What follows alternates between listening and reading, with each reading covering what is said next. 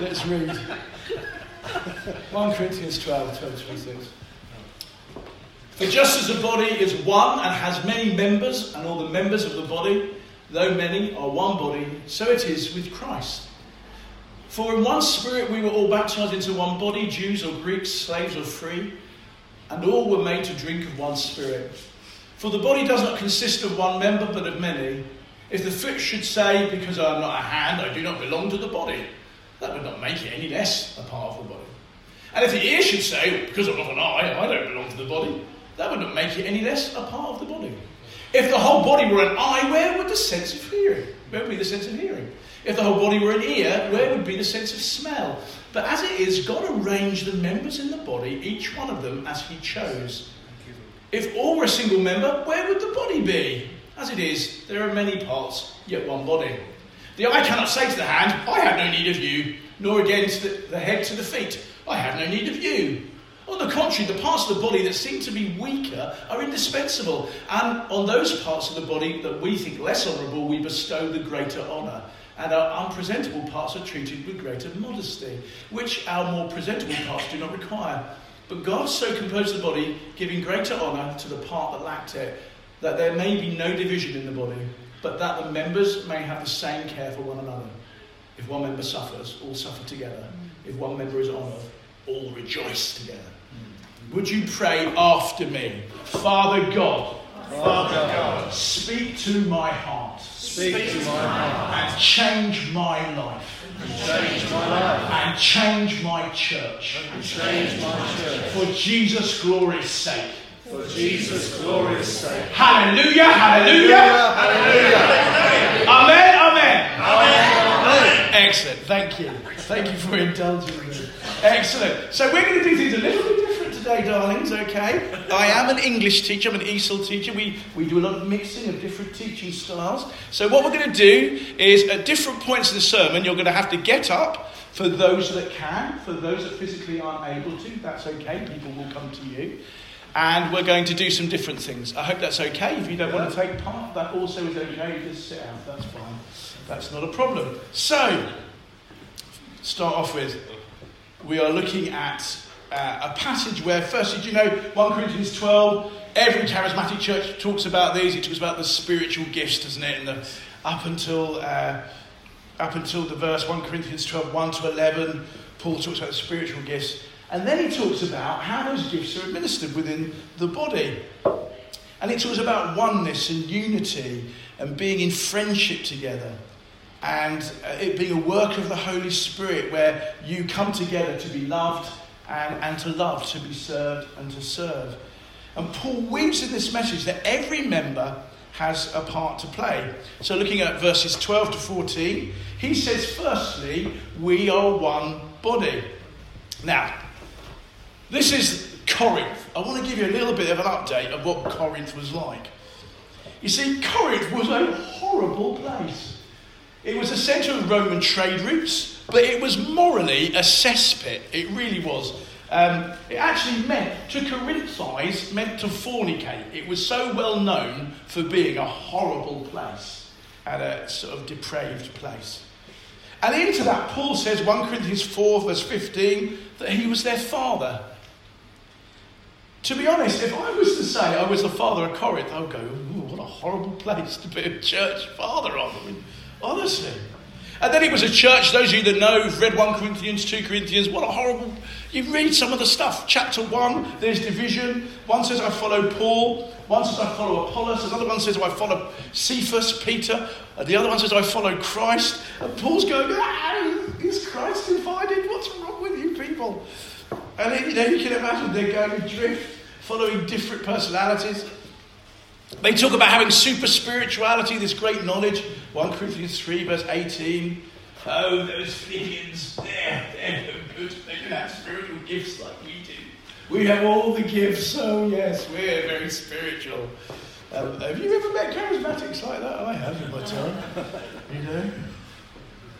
You know, Paul's regarded 2 Corinthians 10, verse 10. He's got no ability to speak or inspire. You know, it, his letters are weighty and forceful, but in person he is unimpressive and his speaking amounts to nothing. That's what you'll say about me when I leave. Thanks a lot.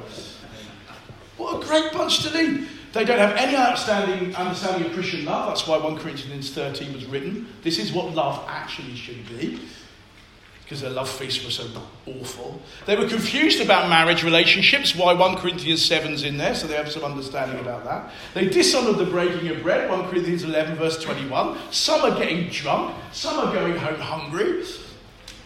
They saw the body as nothing, so they were confused about what's their destiny for the future. That's why 1 Corinthians 15 about what happens to your body and that God has actually, your body has a destiny. You're going to have a new body when the new earth comes. 1 Corinthians 15. Your knee will be okay. My wife's got bad knees, so I understand. Okay? It means they, they completely, 1 Corinthians 6, they're sexually immoral to a horrendous state. If you read this book in the Bible, you think, what is this doing here? So much so that the level of incestuous sexual perversion that was so much part of the city had so seeped into the church that the church had actually got worse than the surrounding culture.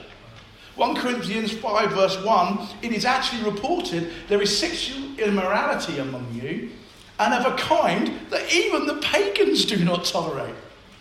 A man is sleeping with his father's wife, and you are proud. I mean, what a mess! If it wasn't for 1 Corinthians, most of our doctrines we wouldn't have. But do you know what I'm saying? What a, what a horrible church. If that was my church, honestly, Mick, I'd be saying, you know, I used to be an accountant. I think I back to accountancy very much. I wouldn't want to do this anymore.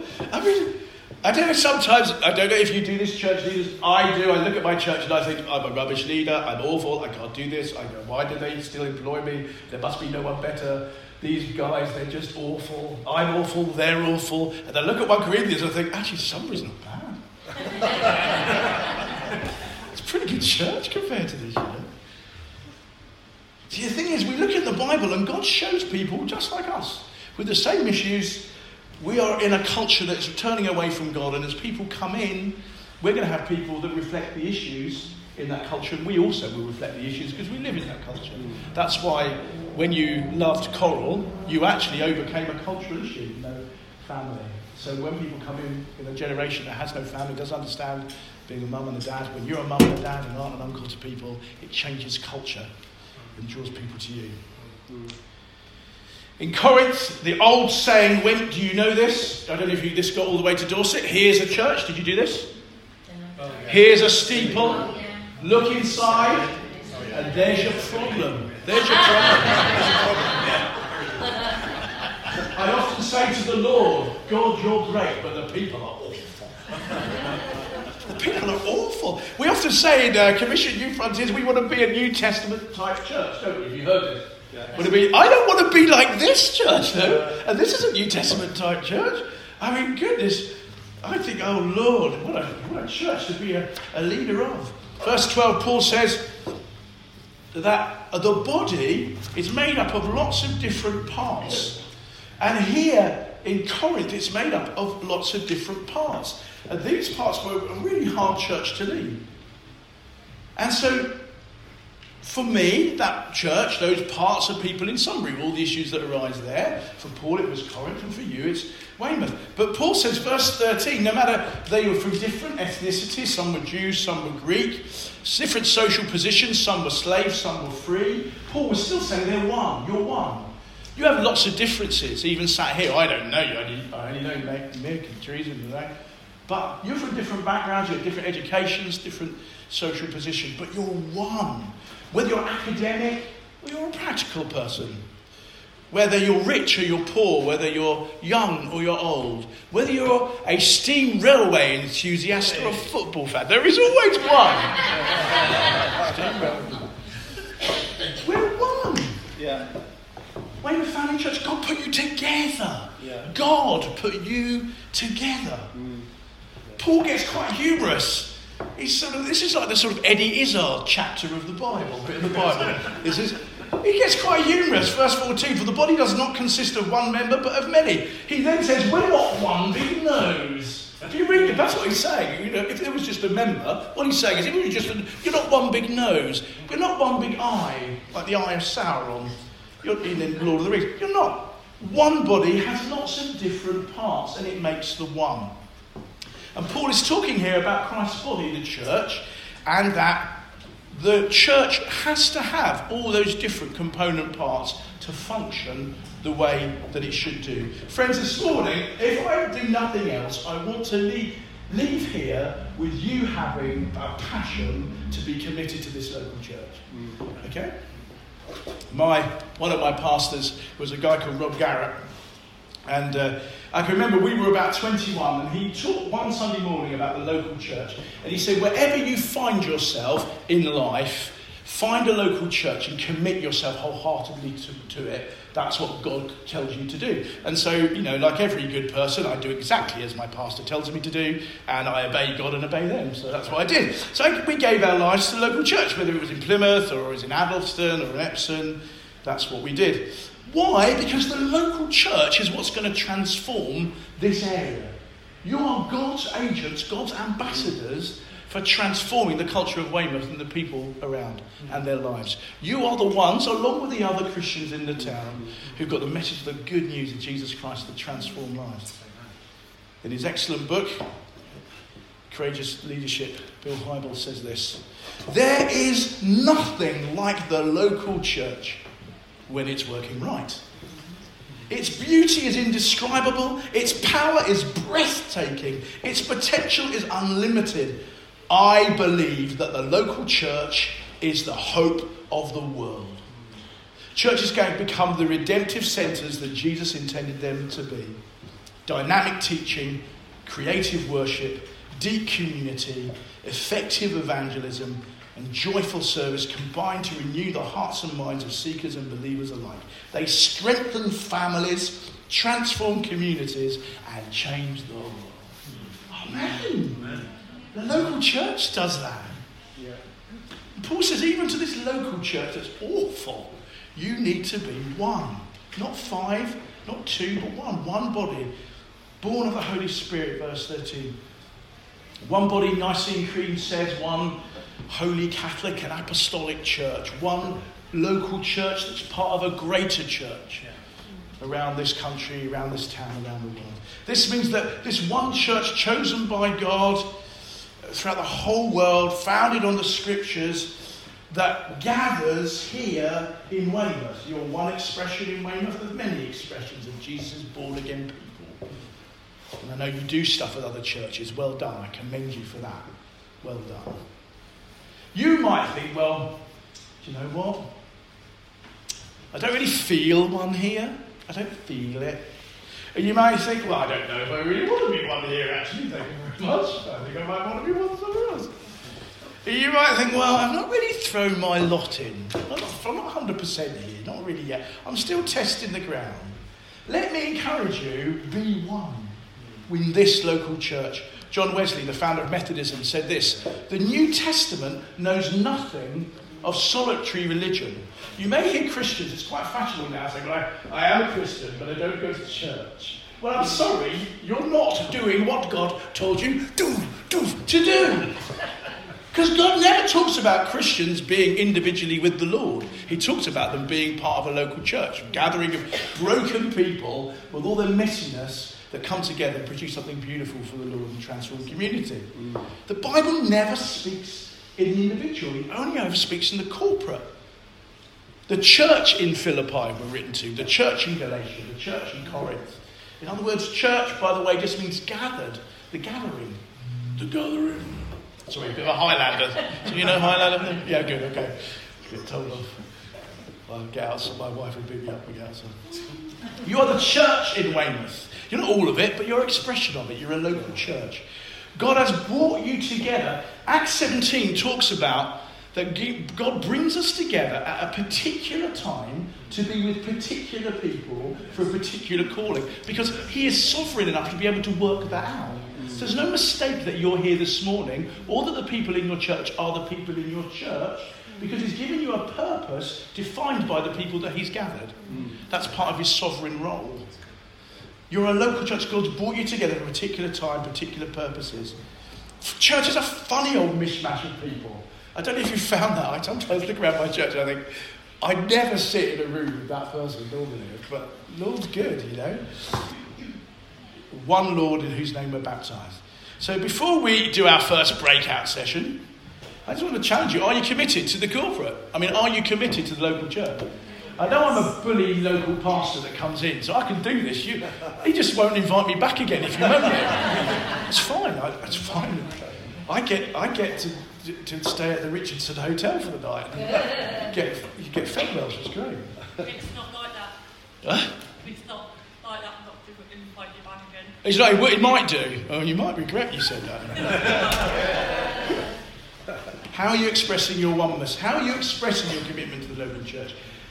How is your expression of commitment to the local church affecting your diary and your time? How is it affecting your emotional commitment one to another? And Martin Luther said a man needs two conversions one of his, one of his soul and one of his wallet. How is your commitment to local church affecting your wallet? I know you've done brilliantly. Some of Mick told me about you raised money to do a oh, fantastic fifty thousand pounds. Oh, you should be really pleased with yourself. I bet you do. This is a fabulous building, isn't it? What a gateway site. Mm. I'm, I'm so jealous. I'm sorry. I'm just going to repent about that later on. you are such an opportunity here. Such a. I, I do think God's given you such a prophetic opportunity here. Mm. It's amazing. Anyway, you may not know everyone, or you may know people less than others. So, what you have to do now, if you can, please stand up now. I am up. If you can't, don't worry, people will come to you. If someone is sat down, can you go to them? And please go and say hello. You have two minutes just to say hello, give bless them, give them a kiss, that.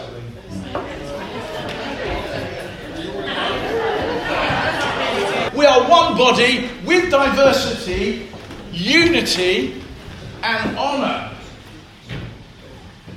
That means that the one, the, the, the body of our local church, we make up a whole. By honouring one another, we are one in Christ. Jesus being the focus of our oneness. Jesus being the person, the first 12 verses, that gives the gifts. The gifts are only worked out if we honour one another, love one another, in unity and diversity together. We honour the different parts, we accept them. We don't reject people that are different than us. We are one family that serve together. Quite comically, verse 15 If the foot should say, Oh, because I'm not a hand, I do not belong to the body, it would not make it any less part of the body. And if the ear should say, Because I'm not an eye, I do not belong to the body, that would not make it any less a part of the body. It's really quite comical, isn't it? It's a bit like Eddie Izzard, God, you know, 1 Corinthians 12. He says, Oh, I'm not a, I want to be a nose. You can't, you're an ear. Ah, but I want to be a nose. You know, it's, it just is really, really odd. When you ever read Bible, sometimes it make you laugh. Oh, Lord, that's so funny. Interesting comparisons because you, like children, they crawl on their hands and feet, so a hand is like a foot. And you often talk about, you know, eyesight and hearing, don't you? In other words, it's quite easy to compare yourself with other people and what Paul's saying is don't compare yourself because be thankful for who you are and the role that God has given you to play. Because God places us at a particular times, particular giftings, to work those roles out. If there is a need and you can fill it, do good and fill it, is what the Lord is saying. Because Acts 17 26 has put you in a particular place, in a particular time, Ephesians 2 verse 10, to work out the works that He has planned in advance for you to do corporately. Because Ephesians chapter 2 was talking about the corporate, not to an individual. We can claim it for ourselves, but principally it's about a church, because it was written to a church. So God's positioning of us, His fashioning of us, it isn't arbitrary. We need to honour each other in the role that we play. We're not to overlook people, we're to try and develop people. Um, people means if you're in a role, it doesn't mean you're going to be in it forever. There may be a time to generationally hand over. Um, I'm doing that in my church, and it's painful when you have to say to guys, "Yeah, faithful servant, but not anymore." You know, because someone else needs to take that on, friend. It comes a time when it's time for you to release that and develop them and move on. And we need to honour each one and be thankful to God for each one. see that you're bringing your gifts to the church, your time, your service, uh, your cash. Who knows what is missing in the body? It could be you, you know? Sometimes uh, take a closer look. Sometimes people disqualify themselves. I found this, but actually, there's a massive role for them to do, particularly when people get older. We have a number of older folk in our church, and I encourage them. You know, actually, sometimes you're the guys who've got time. So you can phone someone, maybe a younger family that are struggling, or invite someone out for a coffee who you know are alone, or you know, if you've got a bit of extra cash and you know there are people who are struggling, don't tell them. Put it in an envelope, stick it through their door with a name on. You know, or, or you've got a sister in the church, talk, talk to Nick or the El, your elders do, but you know, or the leaders. You know, there are ways in which we can serve. But do things that are right calling for you. Like, for instance, I will never be the head of liturgical dancing. You know? God didn't make me for that. Liturgical dancing was a thing we used to do in the 80s, where loads of really middle, middle-aged ladies used to prance around with lots of people going, they're far too old to do that. She's going to hurt herself if she shoots something around. She's going to put her back out, bless her. We don't do it anymore because we're now so old we can't. We've got to attempt it. Anyway, verse 23 all of the bits of the church that, that we think less of. So, who does the cleaning? Bless them. Do you know what I'm saying? Who does the children's work? Oh, bless them. That's horrendous, isn't it?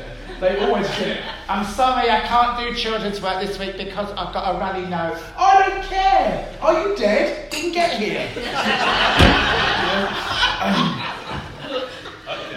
Those are organised voters. Yeah, if that's convicted you of sin, then listen to the Holy Spirit. That's all I'm saying. Uh, I say you don't invite me back.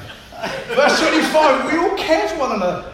Are you bringing your gifts? Are you bringing your time? Are you bringing your dedication?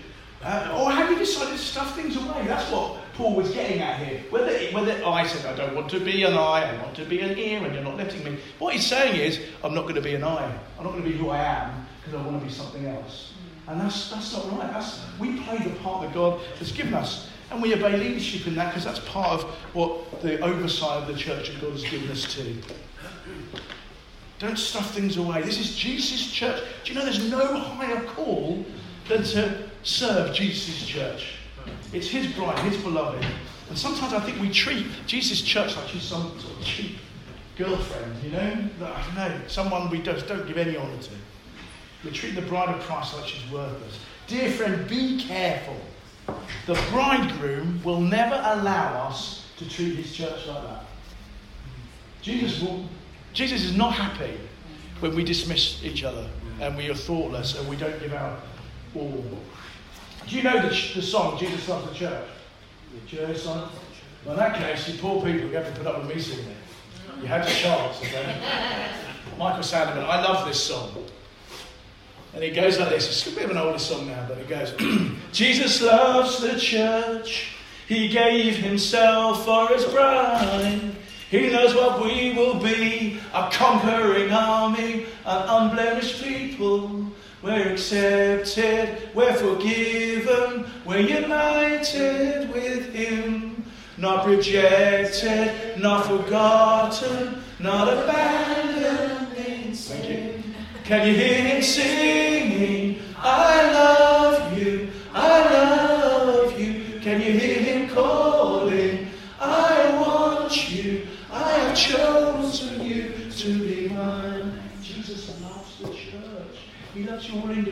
yes, yes, yes. But he loves the church. He loves it when you're together. He loves it when you work together. He loves it when you've got unity. Yeah, deal. Matthew 18. If there's a grievance, we do things wrong. We are broken people. We upset each other. But deal with it. Matthew 18 there's a whole process of sorting out relationships. Deal with it. But ensure you become peacemakers and not peacekeepers. Actually, do deal with it. Jesus loves the church. He loves each member of the church. Feels grieved when members are dishonoured. Feels grieved when members don't take their part because it's for Him. This is all about Him. When you gather, you're gathering for Him. And He loves it when you gather together, and He loves you. One body with many members, united, honouring each other. You have two minutes to stand up. If you can't move, that's fine. and go and say thank you.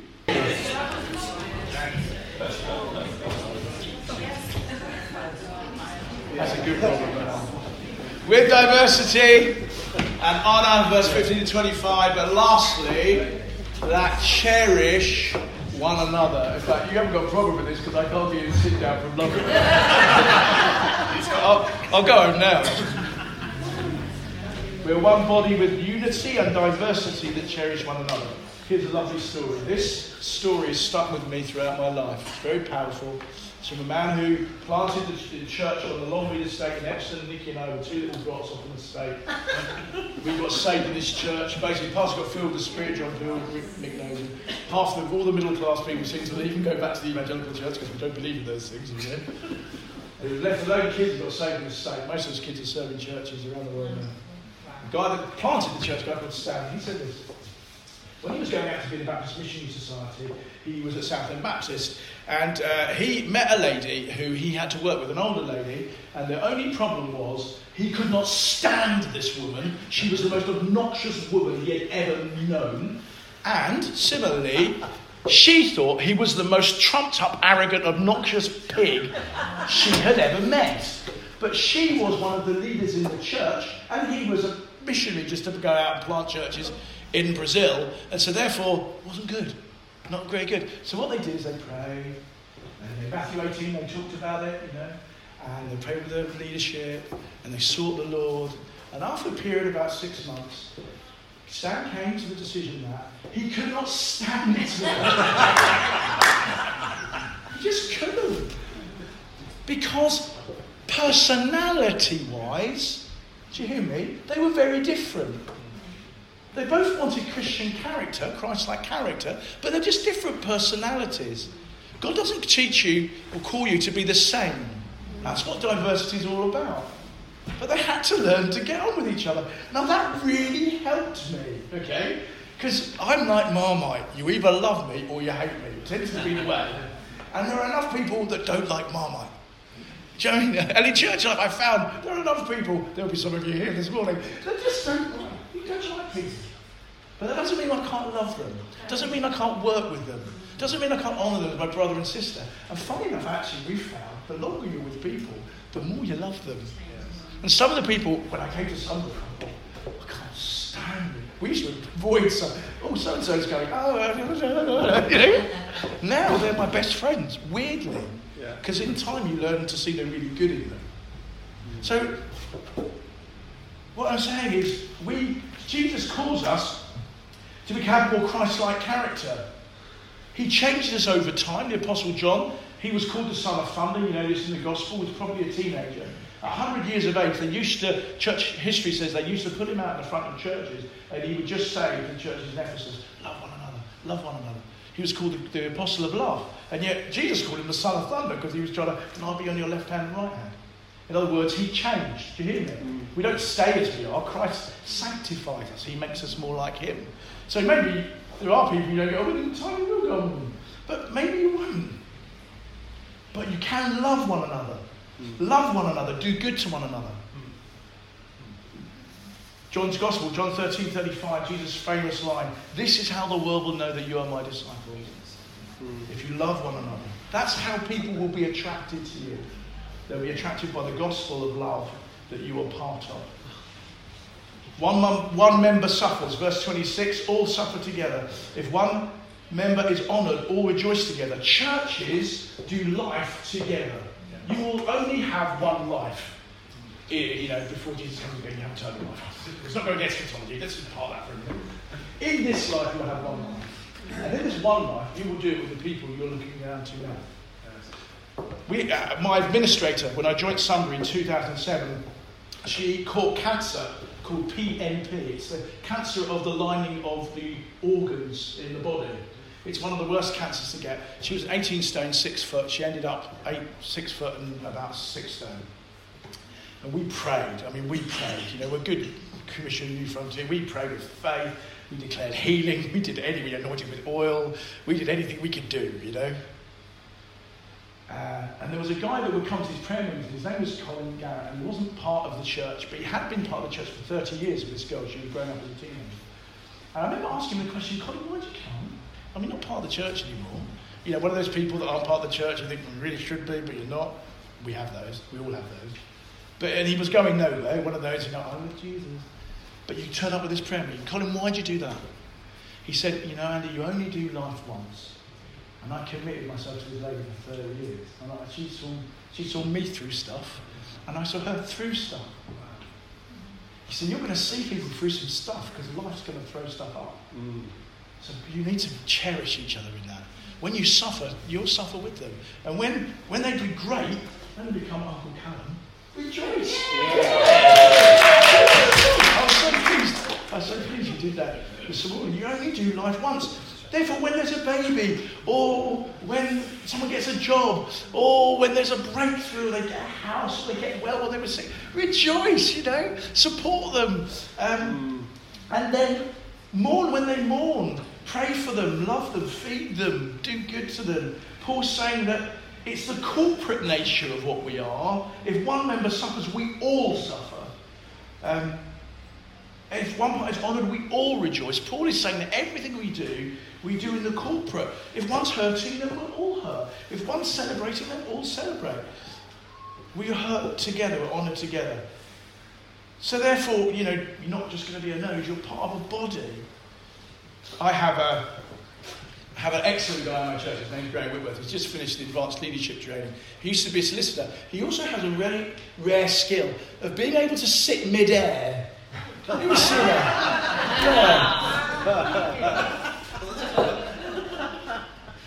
He says this. He says, Oh, to be above with the saints we love, for us that would be glory. But to be below with the saints we know, that's a different story. it's so true. You know? I remember Stan's thing is really good. It really, I remember, I've never forgotten it. Because I think there's always been people. I remember once, do you remember in Epsom? We had a time when uh, you do these things stupidly as preachers. You say, go and get people, if you, Matthew 18 talks about, if you've got a gift at the altar and you know your brother's got something against you, go and sort it out. Do you know that bit? Read that bit? Yeah, so I did the whole, go, if someone really gets up your nose and you know you can't stand it, go, go, go, go, yeah. go to them now and deal with it. I had three deep. One of them I was his best man, wedding. Another woman, I thought she loved me. She said, I hate you. I do honestly, don't do it, Mick. Unless you're like really emotionally secure. What I'm saying is, is, it's great to deal with stuff, but love one another, cherish one another, love one another, hurt when they hurt, rejoice when they rejoice, be part of a church. Hey guys, uh, I probably won't get invited back again. So I hope, I hope if anything you take from this morning is that the most potent agent of the gospel in Weymouth is your unity, Yeah. Yes. your commitment to being this church, Yes. and how you love one another, and how that is portrayed to this community. Because that's what draws people in. Yes. You know? That's why Jesus put you here together. And so um, I want you to finish. Got a hot, it's, it's a cheap sermon. He keeps getting me to do it. Get up. I want you to finish my praying for one another. Hmm. Men with men, women with women. I don't know if you have that. Uh, so I have that. I have that for good reason. We've had some incidents over the years. I have a very broken church with some 1 Corinthians issues. Men with men, women with women. Just bless. Pray good hmm. stuff. Yeah. And so, and that's the end. So, go and pray. Thank you. Hmm.